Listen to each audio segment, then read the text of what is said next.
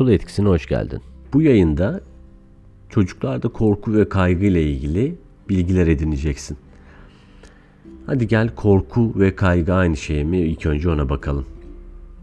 Korku aniden ortaya çıkan bir tehlikeye karşı gösterilen bir reaksiyon. Bu tehlike gerçek ya da senin algıladığın bir tehlike. Söz konusu bu tehlike sende savaş, kaç ya da donma tepkisini ortaya çıkartabiliyor. Kaygı ise gelecekte olan ve gelecekte ortaya çıkabilecek tehlikelere karşı taşınan endişeni, bedeninin ve düşüncelerindeki değişiklikleri içeriyor. Şöyle özetleyebilirim. Korku aniden ortaya çıkacak bir tehlike, kaygı ise gelecekte ortaya çıkabilecek bir tehlikeye karşı verdiğimiz tepkiler aslında. Biz bugün çocukta bunlar nasıl ortaya çıkıyor, nasıl etkileniyor ve ebeveyn olarak sen nasıl davranabilirsin? Bunun üzerine konuşacağız.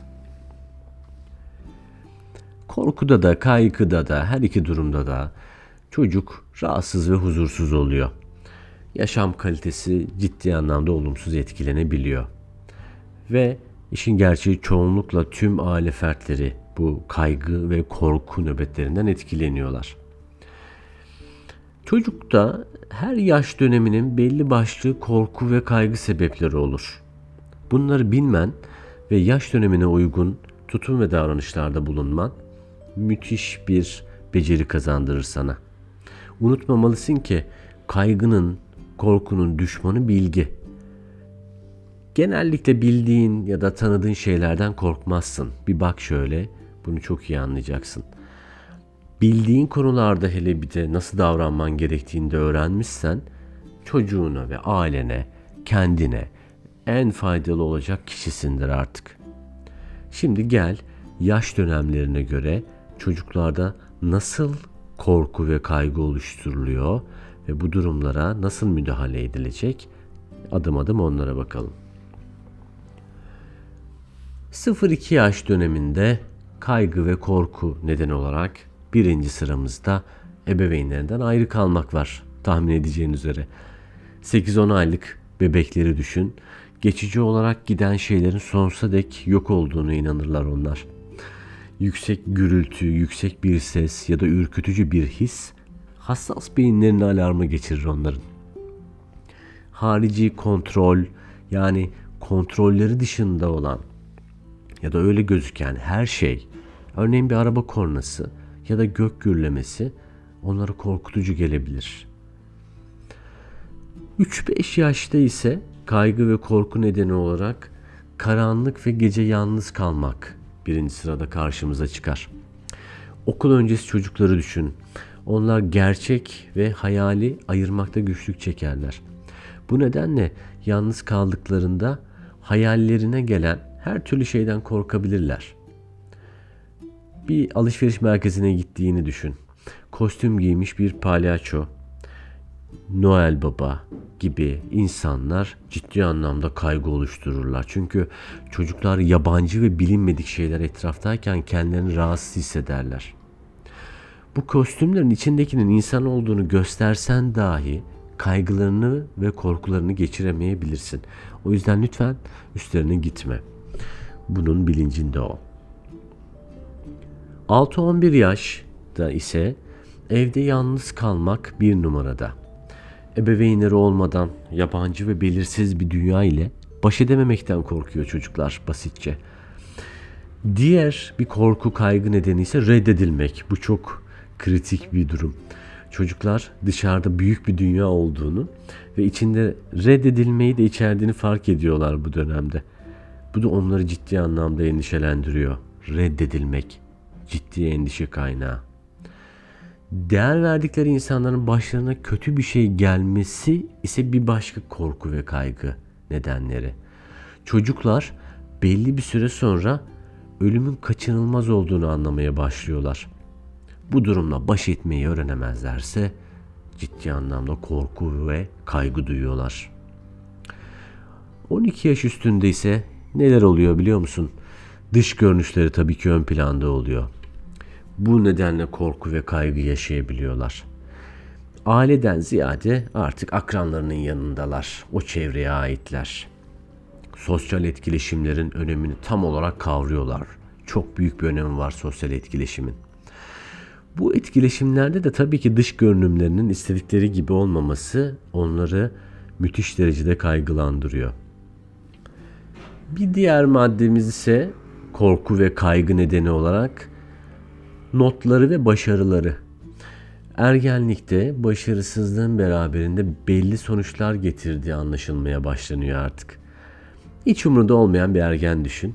O dahi bir dönemde olsa bu kaygıyı yaşıyor. Ebeveyne ya da bir yetişkine açılmak da oldukça korku ve kaygı verici bir durum onlar için. Çünkü özgürlüklerini kabul ettirmenin peşindeler. Ee, ve özgürlüklerini kabul ettirememek hakkında endişe duyarlar. Hani kendini açtığında, kendi isteklerini söylediğinde karşıdan gelecek ebeveyn tepkisi onları ciddi anlamda kaygılandırır. Ondan dolayı da daha böyle işlerine kapalık ve odasının kapısını kapatıp içeriye kapanırlar.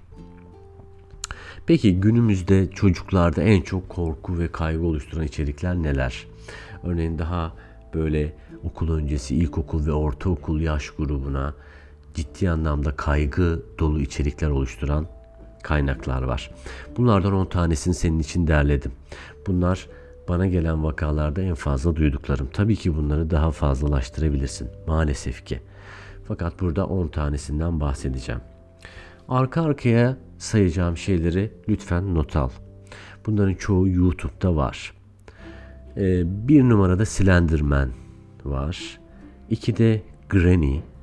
Üçte Ölümsüz Jason. Dörtte Momo. Bunu mutlaka duymuşsundur. Beşte Baldi. Altıda Chucky. Yedide Slendrina. 8 korkunç korkunç katil palyaço, 9'da Mariam, 10'da Monster School.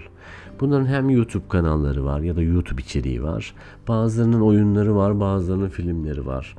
Bunlarla ilgili e, ciddi anlamda rehberliğe ihtiyaçları var çocukların. Bunlardan uzak kalmalılar. Önleyici olarak ne yapabilirsin biliyor musun? Tamamen tabii ki ellerinden o tablet ve telefonları dijital ortama almak mümkün değil. Ee, ama rehberlik etmelisin. Onların yanında olmalısın. İzleyecekseniz bile mutlaka beraber izliyor olmalısınız. Müdahale edici durumda olmalısın. Ebeveyn olarak bu senin hakkın. Çocuğunu korumak hakkın. Ee, sınırlayıcı almak anlamında tabii ki süre sınırı olmalı ama e, kısıtlı mod dediğimiz bir ayarı var YouTube'un. Mutlaka onu yapmalısın. Güvensiz içerikleri daha az getiriyor önüne. Çocuğunun yaşı küçükse, o okul öncesi ve ilkokul dönemindeyse mümkün olduğunca YouTube Kids'i kullanmanı tavsiye ediyorum. Bunu kullanırken dahi lütfen yanında olmayı özen göster çocuğunun. Çünkü bazen reklam aralarında, bazen videonun içeriğine eklenmiş bir anda karşısına çıkan korku ve kaygı verici efektler ve animasyonlar çıkabiliyor.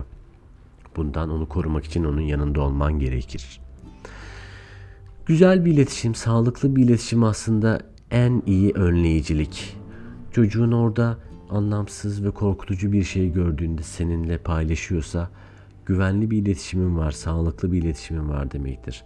Eğer bu olmuyorsa mutlaka iletişiminle ilgili çalışman lazım. Ne yapabilirsin? Korku ve kaygı duyduğunda çocuğun nasıl yaklaşabilirsin? Tamamen tutumlarınla ilgili birkaç şey söyleyeceğim sana. Burada tabii ki birinci planda onu kapsayıcılık, şefkatle yaklaşma ve sağlıklı iletişimi söylüyorum. Ee, ne söyleyebilirsin ona korku ve kaygı duyduğunda çocuğun?